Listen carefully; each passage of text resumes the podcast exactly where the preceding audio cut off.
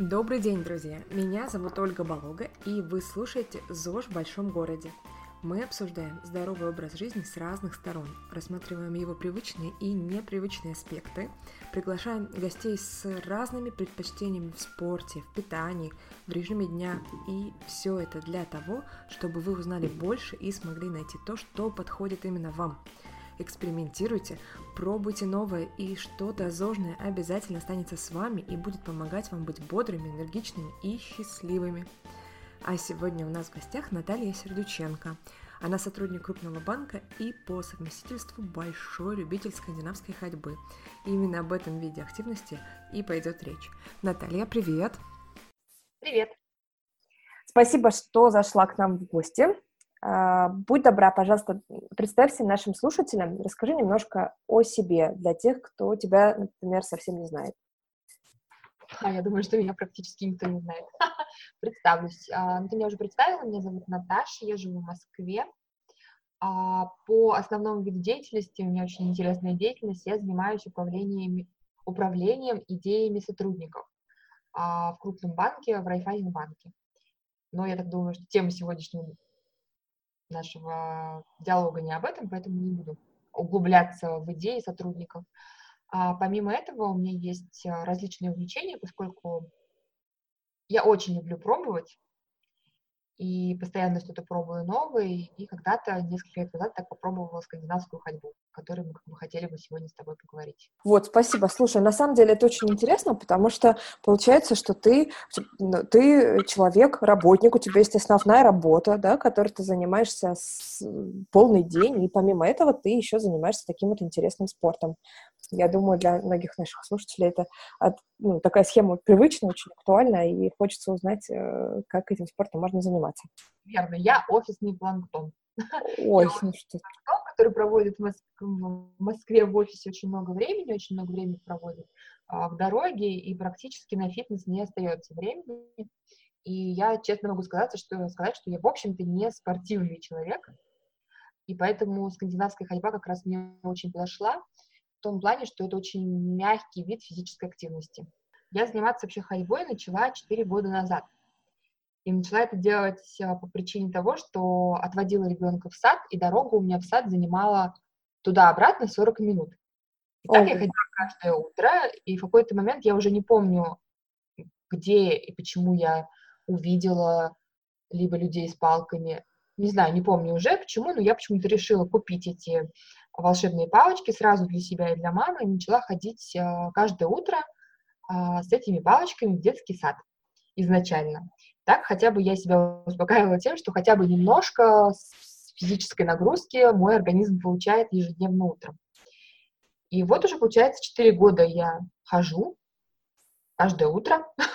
Теперь уже не в детский сад, ребенок уже в школе, но тем не менее, каждое утро час мне нужно обязательно походить. То есть у тебя каждый день, получается, часто посвящаешь спортивной активности, да, в скандинавской ходьбе? 45 минут, это минимум 45 минут, но вообще я выделяю час, чтобы выйти э, на свежий воздух и походить с палочками, да.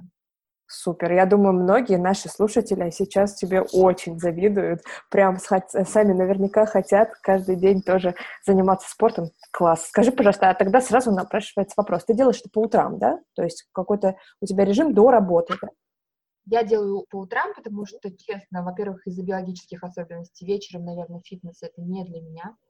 Mm-hmm. Именно я не посещаю фитнес-клубы. Я делала очень много попыток, а, покупала карты, как мы все мы покупаем, а, ходила в фитнес-клуб, пару тренировок, и я понимаю, что для меня это нагрузка ненужная мне, не получаю никакого удовольствия от этих а, тренировок. Я пыталась заниматься по выходным дням, йогой или еще чем-то очень популярным, тоже поняла, что это, во-первых, очень нерегулярно, что это такое два дня в неделю на выходных съездить куда-то.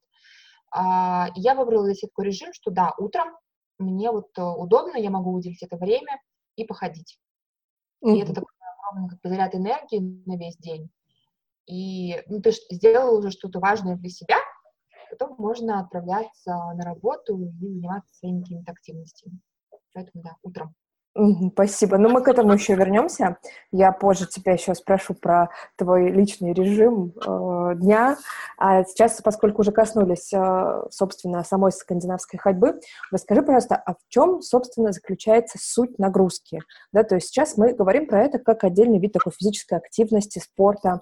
А, я видела людей, которые с палками очень активно идут по улице, но не совсем понимаю, что это, какова должна быть продолжительность тренировки, как правильно, есть ли какие-то приемы, как правильно нужно идти. Расскажешь и поделишься?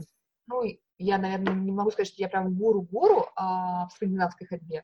Я могу, конечно, ну, как бы озвучить основы техники, а, потому что в 2016 году мне было самое интересно что же это такое ходьба с палками, я прошла курс обучения в школе Анастасии Полетаевой на инструктора скандинавской ходьбы. То есть у меня есть бумажка, я так скажу, что я училась.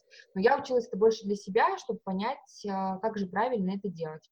А, с людьми я не хожу, ну, то есть я не вожу группы, я не провожу занятия, потому что, ну, в моем понимании инструктор — это человек, который берет ответственность за другого человека, и это должен быть либо с каким-то спортивным образованием, либо с каким-то медицинским образованием. Ну, точно не я с моим техническим образованием.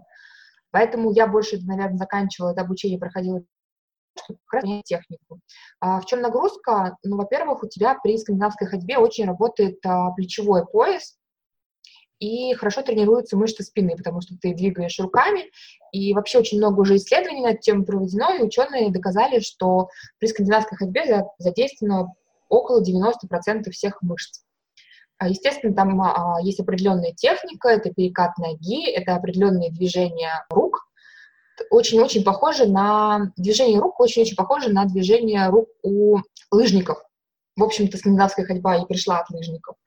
Поэтому, когда можно увидеть каких-то людей с палками, очень часто как раз неправильно движется рука, то есть рука не уходит назад, она движется где-то впереди, и это совершенно неправильно. И на самом деле я вот об этом говорю, что это неправильно, но у меня ушло очень долгое время на то, что хотя бы немножко рука начала отходить, э, ну, двигаться назад, потому что достаточно это сложно, это движение.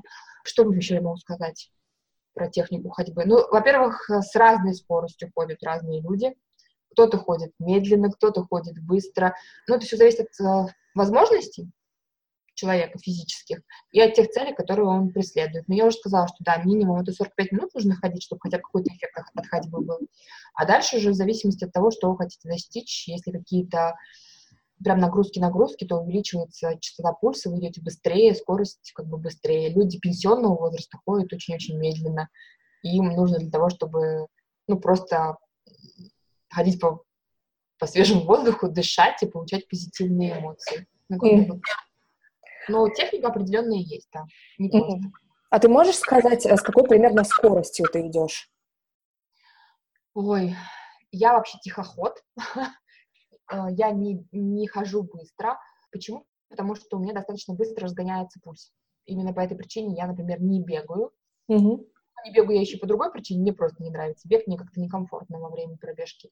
И пульс, да, очень-очень быстро э, разгоняется, поэтому я контролирую свой пульс, поэтому я хожу где-то в пределах 5, наверное, 6 километров в час. Угу. Ну, я вот как раз спрашиваю для того, чтобы примерно сопоставить с бегом, да, ну вот представить себе, то есть и как это, как это примерно с ним сочетается.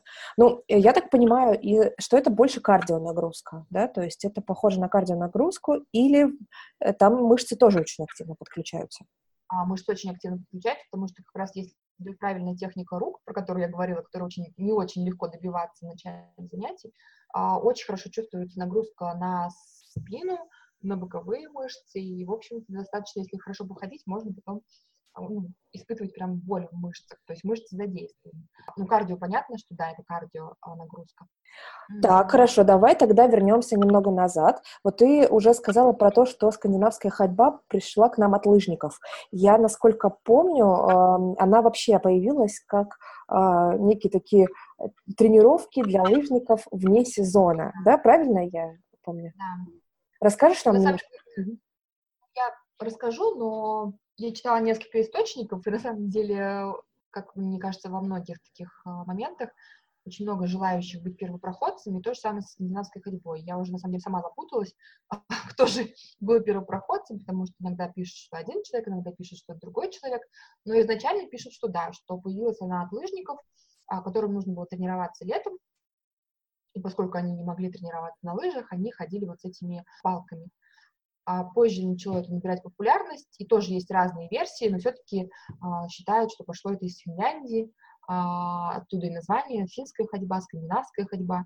А вот по поводу основоположников, действительно, я очень много версий читала. Кто-то говорит, что это Марк Кантанелло, это как раз финский наш коллега. Но он запатентовал эту ходьбу там у себя, по-моему, какое-то участие принимал при выпуске палок, то есть инвентаря, и его считают одним из основоположников.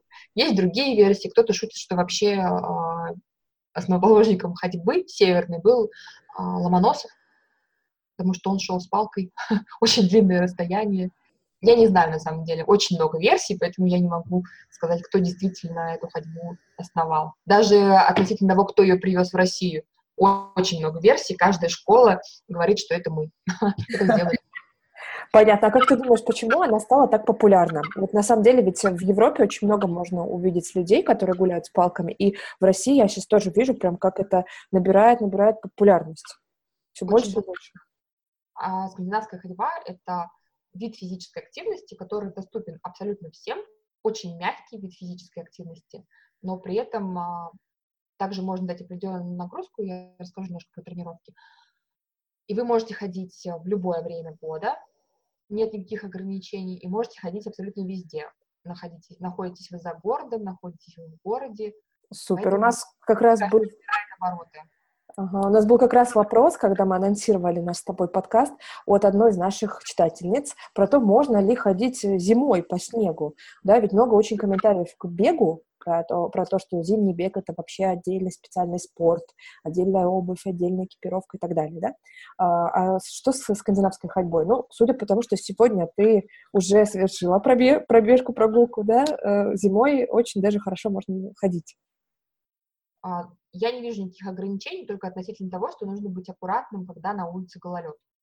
Но сейчас есть определенные а, ледоходы, ледоступы, я не знаю, вот эти колючки на обувь, а, которые вам позволяют ходить. Я на самом деле ими не пользуюсь. У меня очень хорошие сейчас кроссовки Соломон, которые, в принципе, держат меня, и я не падаю. И я могу сказать, что мне нравится ходить зимой, и мне даже легче ходить зимой. А, как раз вот я смотрю по своему пульсу, по частоте сердечных сокращений, зимой она лучше, чем а, летом, когда светит солнце, когда жарко, и нагрузка на организм гораздо больше. Но есть, конечно, определенные рекомендации относительно того, как а, стоит одеваться и как стоит дышать во время ходьбы, но, в принципе, ограничений нет. То есть вы же выходите зимой на улицу, ходите без палок, поэтому вы можете также ходить с палками. Так, супер. Давай тогда сделаем так. Смотри, возьмем человека, который решил попробовать. Что он должен сделать? Ну, кажется, что он должен начать с покупки палок. Это правда? Ну, я бы все-таки, наверное, рекомендовала обратиться к каким-нибудь инструкторам. Угу. Я не считаю, что скандинавская ходьба это такой вид э, физической активности, когда нужно заниматься постоянно с инструктором, но несколько уроков нужно взять. Во-первых, чтобы получить правильную консультацию относительно экипировки и покупки палок, потому что очень часто можно видеть на улице, что ходят либо с неправильно подобранными палками по размеру, либо вообще покупают трекинговые палки, а это совсем другие палки, а, либо с лыжными палками, потому что считаю, что какая разница палки и палки. Все-таки несколько занятий нужно взять для того, чтобы понять как раз эту технику, а, почему я пошла на инструктора, мне нужно было понять эту технику, чтобы ходить правильно. Поэтому, конечно, человек может почитать а, какую-то информацию в интернете, разобраться с этим, попробовать, но я считаю, что несколько уроков можно взять у профессиональных инструкторов. Их достаточное количество сейчас в Москве, практически в каждом парке присутствуют группы, а, по скандинавской ходьбе, можно кому-то присоединиться и позаниматься, и все. В общем-то, потом искать для себя удобное время и заниматься. Угу. Скажи, а ты сама присоединяешься к каким-то группам? Или, может быть, с кем-то из друзей или с мамой, например, совершаешь прогулки? Или ты всегда одна? Я так отвечу. Я, наверное, хожу одна. Во-первых, я живу за Москвой, и здесь а, нет, наверное, такой группы, которая мне в шаговой доступности было удобно присоединиться. Это первый момент. Второй момент. Мне на самом деле нравится ходить больше одной, потому что это как раз момент, когда я могу о чем-то подумать, поразмышлять. И, если честно, у меня здесь уже появились как бы девушки, которых я встречаю. Девушки — это абсолютно разный возраст, чтобы было понимание, да, это от моего возраста и до пенсионного, это все девушки, которые встречаются мне с палочками, иногда мы действительно ходим вместе и общаемся, но иногда я даже испытываю немного разочарования, когда утром они присоединяются ко мне, а мне хочется о чем-то подумать, о своем, настроиться на какой-то свой рабочий день. И для меня, ну, я иногда так задумываюсь, что для меня ходьба — это своего рода медитация, то есть иногда я даже могу, наоборот, отключать а, свой мозг во время ходьбы, и мне нравится ходить одной. По поводу присоединяюсь, я общаюсь э, с друзьями, которые занимаются скандинавской ходьбой, потому что в прошлом году я решила создать группу в Фейсбуке, она называется «Навстречу счастью». Это группа по скандинавской ходьбе, благодаря которой я познакомилась с большим количеством а, нордиков в Москве, и не только в Москве, и в других городах России и других странах. Мы общаемся, очень часто проходят какие-то мероприятия, разного формата. Проходят и конференции. Вот 24 марта будет проходить симпозиум по скандинавской ходьбе. Проходят какие-то благотворительные проходы. Ну вот туда я по возможности присоединяюсь. Но у меня сейчас есть инструктор, с которым мы вместе делаем как раз сканди походы, а Саша Ильин. Можно посмотреть информацию о нем, а, я думаю, в соцсетях ее достаточно. Поэтому, если мне нужно походить с инструктором, в общем-то, я никого не выберу, кроме Саши, чтобы поехать и походить. Понятно. А что это за сканди-походы такие? Это что-то похожее на марафон в беге? То есть это какое-то соревнование? Нет, это не соревнование, это наоборот, э, это вид активного отдыха.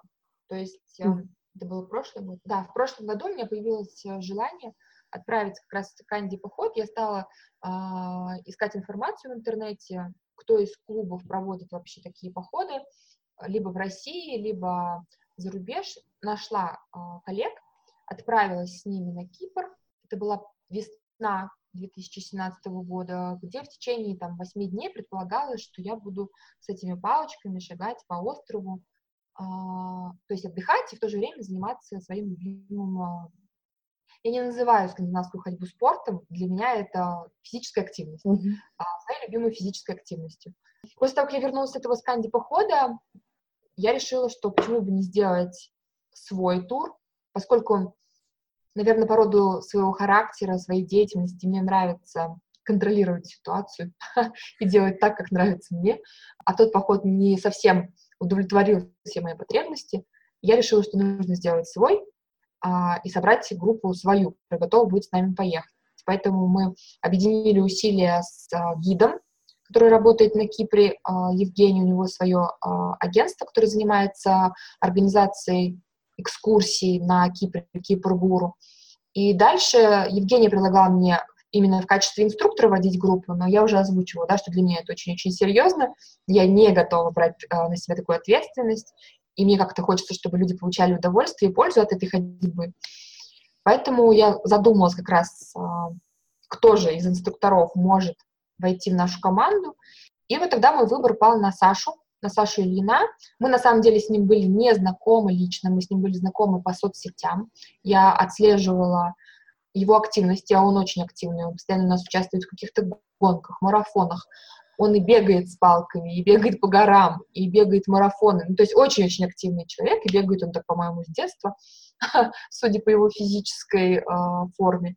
И я обратилась к нему с предложением, что нам нужно встретиться, поговорить, и мы встретились, поговорились, к моему удивлению, мы очень быстро договорились, и сделали свой поход первый в октябре прошлого года. Мы ездили с группой людей на Кипр, а, где мы объединили как раз экскурсионную программу от Евгения с физическими активностями Саши. И у нас был такой очень-очень активный поход в течение семи дней на Кипре по острову, в горах. Все было прекрасно. Сейчас мы набираем как раз новую группу, и в апреле планируем опять отправиться на Кипр. Наш состав тот же самый, это Женя и Саша, а участники, часть участников это будет из той же группы, которые с нами были в апреле, потому что мы вернулись Э, сюда, и друзья уже как бы друзья, называю их друзья, потому что мы на самом деле очень сплотились за эту неделю. Они изъявили желание с нами лететь уже и в апреле, а часть участников будет новые, которые с нами полетят впервые. Вот Здорово. А еще есть места свободные в вашей группе? Да, места есть. У нас на самом деле мы анонсировали программу, мне кажется, в декабре, но поскольку сейчас был затишье после, новогоднее, у нас есть определенное количество участников, но мы хотим набрать а, группу до 15 человек, мы готовы взять. Больше мы не готовы брать, потому что ну, во время маршрутов а, Саша, инструктор, он работает с каждым индивидуально, то есть смотрит за техникой ходьбы, дает рекомендации, кому что нужно улучшить где-то. И для того, чтобы как бы, ну, держать эту группу, максимальное количество, которое мы можем взять, это 15 человек. Места у нас есть, у нас есть а, свой сайт. Можно, mm-hmm. во-первых, сайт а, Кипргуру, у него есть там страница, посвященная этому походу, а есть отдельно а, сайт на встречу счастью РФ, и там можно всю информацию посмотреть и присоединиться к нам. Мы будем рады взять с собой новых участников. Здорово. Слушатели, дорогие наши, если вы захотите присоединиться к этой группе, то все ссылки, которые Наталья упомянула, будут в описании подкаста. Можете не запоминать, мы все ссылки в описании обязательно дадим. Наталья, скажи, пожалуйста, а чтобы к вашей группе присоединиться, нужно быть уже опытным, опытным люби, как, опытным ходаком, как говорят правильно? Нет, не нужно. Наталья, на самом деле, летал в октябре молодой человек из Санкт-Петербурга, который каким-то чудом просто к нам присоединился в последние дни, дня два, наверное, до вылета, он абсолютно никогда не занимался скандинавской ходьбой. А, мы были очень удивлены, потому что, в принципе, люди, которые с нами летели, они так или иначе занимаются этой ходьбой.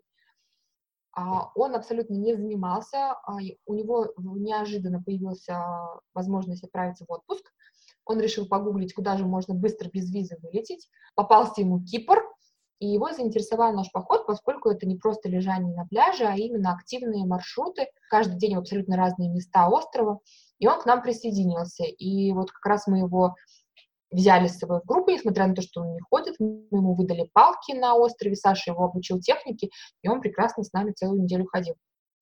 Поэтому ограничений по поводу того, что ходит, не ходит, у нас нет. Мы можем взять человека, который и не ходит с палочками, и Саша их а, обучит. Угу, здорово. Но, по-моему, мы сейчас прям с тобой возвращаемся к тому вопросу э, про начало, да, то есть с чего начать. То есть если человек заинтересовался скандинавской ходьбой, то ты говорила про рекомендацию взять несколько уроков у инструктора, это во-первых, да, во-вторых, вместе с инструктором подобрать, собственно, палки, в-третьих, э, некую другую экипировку, правильно, да, я услышала? То есть что-то еще потребуется, какая-то экипировка. Можешь вот здесь немножко подробнее рассказать? Особых таких рекомендаций. Нужны кроссовки и нужна одежда. А когда ты начинаешь только ходить, мне кажется, что первые кроссовки я вообще не заморачивалась. Какая-то обувь. Мне казалось, она очень удобная, и я в ней ходила. Потом постепенно-постепенно у меня как бы расширялись мои требования к кроссовкам, да, или какой-то одежде. Прям сказать, что нужно супер-супер обмундирование для того, чтобы заниматься скандинавской ходьбой, нет. То есть можно начать э, с того, что у вас имеется, а постепенно, если у вас будет интерес к этой ходьбе, и вы будете вовлекаться в эту тему, вы сами поймете, а, что вам от одежды нужно и от обуви нужно. Ну, понятно, что самое главное, что про зиму я сказала, да, чтобы вы не скользили и не падали, и одежда, чтобы вы не путались, вам не было жарко и тяжело, и чтобы не было особенно там холодно. Ну, то есть этот вариант многослойности одежды соблюдать, то есть особых рекомендаций нет. А по поводу, почему я рекомендую с инструктором, потому что на самом деле можно порекомендовать, конечно, заниматься изучением в интернете, но такое огромное многообразие роликов, информации, что ты начинаешь путаться, где же правильно, потому что одни говорят одно, другие говорят другое. Поэтому я рекомендую все-таки с инструктором, кому вы доверитесь. А если посмотреть в интернете, а, то я рекомендую посмотреть а, ролик есть такой итальянский ходок, ходун, ходок. В общем, человек, который занимается скандинавской ходьбой, он занимается не только ходьбой, а Пина де Сега — это просто кумир а, всех, мне кажется, тех, кто занимается скандинавской ходьбой. Но мой точно, потому что там, ну, посмотрите, в общем, в интернете а, он очень красиво идет, очень. И я видела информацию в Фейсбуке, что как раз 24-25 марта он будет ходить в Москве. А, его как раз пригласили вот этот симпозиум, который будет проходить здесь. Его, видимо, пригласили участвовать, и он прилетает э, сюда ходить. Поэтому сейчас у меня основная цель попасть э, на эту тренировку и походить с ним, потому что, ну, это просто очень красиво. Так, ну, как минимум, женскую часть наших слушателей ты сейчас заинтриговала. Так, ну мы разобрались с тем, что делать человеку, который решил начать заниматься скандинавской ходьбой. Тогда немножко другой вопрос. Скажи, кому бы ты порекомендовала этот вид активности? То есть есть ли какие-то, э, так сказать, показания и противопоказания? Повторюсь еще раз. Всем.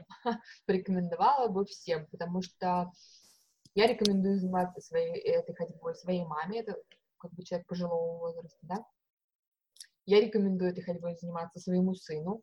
Это ребенок 8 лет. Вот ребенок не очень хочет ходить, ему все-таки это неинтересно. Но ограничений нет. А если позволяет ваше здоровье, в принципе, можно ходить и беременным, и пожилым. Абсолютно разный возраст. Единственное, что, наверное, в моменты, когда у вас какие-то острые хронические заболевания, не знаю, с температурой вы лежите, конечно, вы ходить а, не будете. Но у людей, у которых есть какие-то проблемы с здоровьем, я все-таки рекомендовала бы обратиться сначала к доктору и посоветоваться с ним. Если нет никаких противопоказаний медицинских, то можно ходить всем. Потому что я говорю, что абсолютно с разными целями приходит скандинавскую ходьбу. Кто-то просто для того, чтобы прогуливаться по вечерам или утрам. Кто-то приходит именно с целью а, похудения, потому что инструктора проводят тренировки очень а, такие насыщенные и нагружают организм, и девушки действительно во время этих нагрузок а, худеют. А, кто-то приходит, во-первых, использует скандинавская ходьба очень распространена в реабилитации, то есть после каких-то заболеваний, особенно сердечных, инфаркт и прочее, используется как раз восстановление, это ходьба, поскольку такой очень мягкий вид нагрузки. Поэтому я считаю, что абсолютно всем можно. А по поводу тренировок хотела сказать, да, что это не обязательно только ходьба, это, во-первых, сначала разминочка, на которую мне обычно не хватает времени, а потом сама ходьба, и потом обязательно заминка. То есть тренировка в среднем занимает э, час 15, если выполнять все эти стадии. А помимо этого, если вы ходите с инструктором, а, вам обязательно предложат в ходе ходьбы а, какие-то силовые упражнения, вас остановит. Это не только просто ходьба, они используют а, с палками, а, делают всевозможные упражнения, и поэтому как бы как раз и достигается вот эта нагрузка мышц и прочее, прочее. Ну, в принципе, это можно и самому все посмотреть, эти упражнения, в ходе ходьбы останавливаться и выполнять какой-то комплекс чего-то. Ну, в зависимости от того, что вы хотите. Понятно. И тогда давай по поводу скандинавской ходьбы такой финальный вопрос тебе задам. Скажи, пожалуйста, а есть ли в этом виде э, физической активности какие-то соревнования, ну, вроде забегов, марафонов, которые есть в беге, э, или заплывов, да? Там... А, соревнования есть, их проходит достаточное количество и в Москве, и по всей России, и, в общем-то, активные пользователи интернета и соцсетей могут погуглить и поискать. А, достаточно часто что-то происходит. И я, у меня очень многие друзья участвуют, как раз я сказала, что Саша и Лина очень часто участвуют в этих соревнованиях. Лично я не участвую в соревнованиях. По, по, э, по причине пульса, как, про который ты говорила? Я не участвую по причине того, что в моем понимании соревнование — это напряг, так, как, как ни крути, все равно напряг. А для меня ходьба — это все-таки удовольствие и я хожу в удовольствие, поэтому мне не совсем понятно, зачем мне принимать участие в соревнованиях, а доказывать что-то окружающему миру мне не нужно, ну, то есть мне не интересно доказывать что-то себе. Для меня самым большим доказательством является это то, что утром мне не лень встать и пойти ходить. Вот когда мне лень встать и пойти ходить, такое иногда случается, тогда я себе ругаю, что вот а, плохая девочка, я сегодня не пошла. Поэтому я не участвую в соревнованиях, ну, мне как-то неинтересно. Мне кажется, что мне соревновательности, достигать, достигательства а, достаточно в моей основной деятельности а, профессиональной. Поэтому нет, ходьба это для меня все-таки такой способ отдохнуть от стрессовой московской жизни. Хорошо, давай тогда перейдем к финальной части нашего разговора и помучаем немножко тебя. Расскажи нам, пожалуйста, ты уже затронула свой режим дня, рассказала нам про то, что ты э, занимаешься по утрам, да, что есть из здорового образа жизни вообще у тебя, да, какой у тебя режим сна, режим питания, чего ты придерживаешься, вот, и почему, да, как ты к этому пришла? Я, наверное, не гоняюсь а, за ЗОЖем. То есть для меня ЗОЖ — это не что-то такое новомодное, чему нужно следовать. А, у меня есть какие-то определенные вещи в жизни, которые, к которым я просто пришла а, по мере своего взросления. Как раз а, опять возвращаясь к стрессовой московской жизни. А, то есть постепенно я решила, что нужно вообще замедляться, а, нужно искать какие-то способы расслабления, поскольку я очень-очень активный человек, у меня очень-очень много энергии, эмоций, но в какой-то момент я поняла, что нужно себя как-то замедлять, останавливать, поэтому, да, вот эта ходьба. Меня очень увлекла тема Хьюги и вообще все это скандинавское. Я стала очень много читать.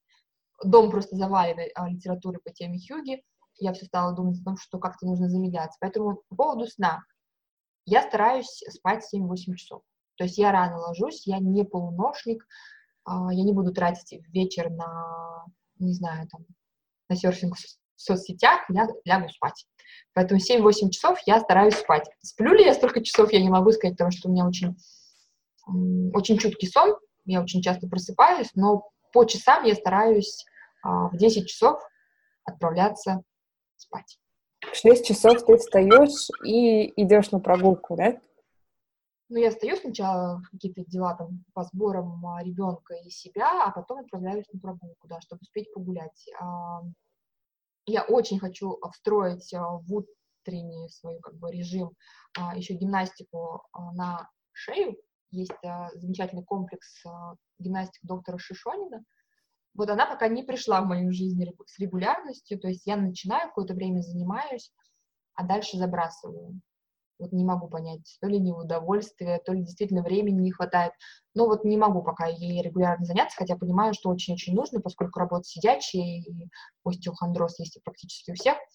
Нужно заниматься, но пока не регулярно. По поводу питания, тут, наверное, тоже нет особо какой-то регулярности. Единственное, что я пришла к пониманию, что нужно хорошо завтракать, и мне как раз не нужно кушать утром углеводы и что-то сладкое, потому что это очень-очень как раз влияет на гормоны и как раз на мой пульс. Я это экспериментальным путем, а, замерами как раз на а, улице на ходьбе заметила, что если что-то съесть сладкое, то сердце бьется гораздо-гораздо быстрее, нежели что-то там белковое. А, ну, дальше в офисе как, как получится. Я ем как получится и питаюсь в наших общепитах. Единственное, что, наверное, в моем доме нету вредных продуктов. То есть э, газировки, чипсы, фастфуды, это нам с ребенком не знакомо. То есть в моей семье этого нет, и, ну, наверное, больше, ну, во-первых, мне это невкусно, а во-вторых, не очень полезно ребенку, поэтому, чтобы не подавать ему пример, а, в доме этого нет.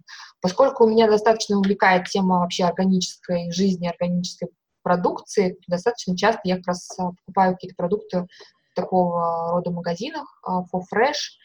Очень удобно, что есть а около меня вкусвилл. Не буду рекламировать никакие торговые марки, поскольку тоже есть спор, полезные ли там продукты или не полезные. Но, тем не менее, мне кажется, что во вкусвилле все-таки какие-то там поменьше содержания, нежели в других продуктах. По поводу здорового образа жизни мне очень помогла а, такая напасть, как аллергия, которая меня начала одолевать в Москве. И э, после того, как я сдала определенные аллергопробы, мне пришлось как раз контролировать состав э, продуктов, потому что у меня обнаружилась аллергия на консерванты. И это для меня очень как бы, такая насущная проблема. То есть теперь я очень-очень хорошо читаю состав, потому что мне нужно избегать бензойная и сорбиновая, по-моему, кислота, а они есть практически во всех продуктах не очень хорошего качества, ну, как бы такого среднего, да, то, что в, в масс-магазинах продают. И поэтому теперь я очень-очень хорошо читаю составы и вот это все избегаю. По той же самой причине я пришла к, без, к бездрожжевому хлебу и прекрасно себя чувствую. Ну, то есть постепенно, я не могу сказать, что я прям как-то специально-специально, оно как-то все переходит постепенно в жизнь. Очень часто я, ну, не знаю, знакомо ли тебе или нет, есть такое сообщество Organic Woman в Москве. Поэтому, когда бывает возможность, я посещаю их клубы, который проходит раз в месяц. И как раз там что-то приходит в мою жизнь новое. И либо хлорелла, либо какие-то новые продукты. Ну, то есть как-то все постепенно. Но мне это очень близко, потому что все то, что приходит постепенно и так гармонично вписывается, оно обычно и остается с тобой, и не нужно себя уже, даже напоминать не нужно про это, а это становится частью твоей жизни, да, как, например, зубы чистить. Не, не записываешь же напоминалку каждое утро там, или каждый вечер почистить зубы, да, вот то же самое. Спасибо тебе большое. А, мне кажется, очень интересно получился у нас с тобой сегодня разговор, и необычный для меня вид физической активности. Я еще ни разу не пробовала, и думаю, что некоторые наши слушатели тоже, а, послушав тебя, вдохновятся. Скажи просто, что бы ты в конце нашего подкаста пожелала тем, кто сейчас нас послушал, и появился такой заряд энергии? А мне кажется, я эту фразу сегодня уже говорила. Я как раз хотела сказать о том, что Нужно просто встать и пойти. Это очень легко на самом деле. И мне кажется, найти время 15 минут, 30 минут можно абсолютно в любом а, напряженном режиме дня.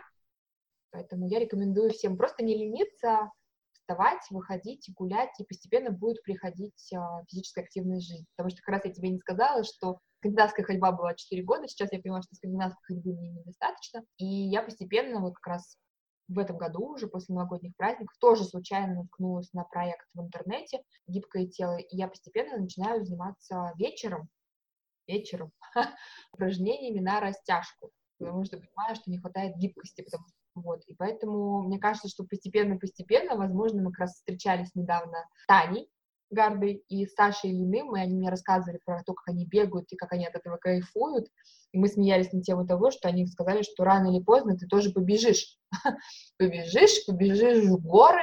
То есть постепенно физическая нагрузка будет а, занимать. Ну, наверное, ты знаешь, как, как сродни, наверное, наркотической зависимости, да? Попробовал, тебе хорошо. Еще немножко попробую. Вот, наверное, у меня происходит именно так. Сейчас мне хочется уже не только ходить, но вот хочется делать какие-то упражнения а, на растяжку. Дальше, возможно, появится что-то еще. Поэтому я слушателям, которые нас слушали, желаю сделать первый шаг. Ну что, друзья, первый шаг ждет нас.